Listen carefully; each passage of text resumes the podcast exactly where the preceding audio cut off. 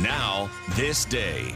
Here's Chris Conley. This was the most watched TV broadcast in the world, but we didn't see it in the United States.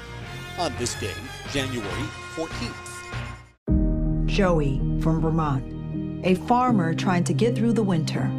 Adriana from South Carolina, a single mother living paycheck to paycheck. Liam from Ohio, an injured father struggling to provide for his family. Hi, I'm Shanola Hampton, and I support the Feeding America network of food banks because they help provide over 6 billion meals to people in need each year. Learn more at feedingamerica.org. Elvis had not been on tour for four years, from when he was in the Army and then came back to make movies.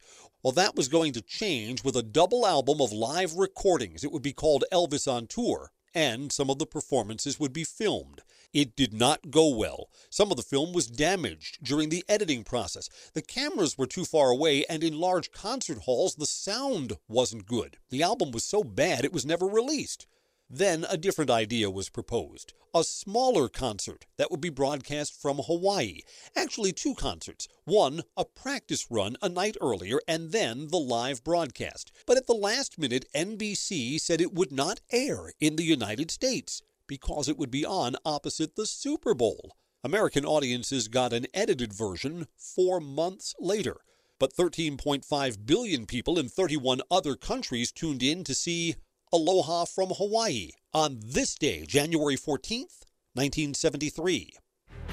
And on this day, remember big celebrities attract a big audience. I'm Chris Conley.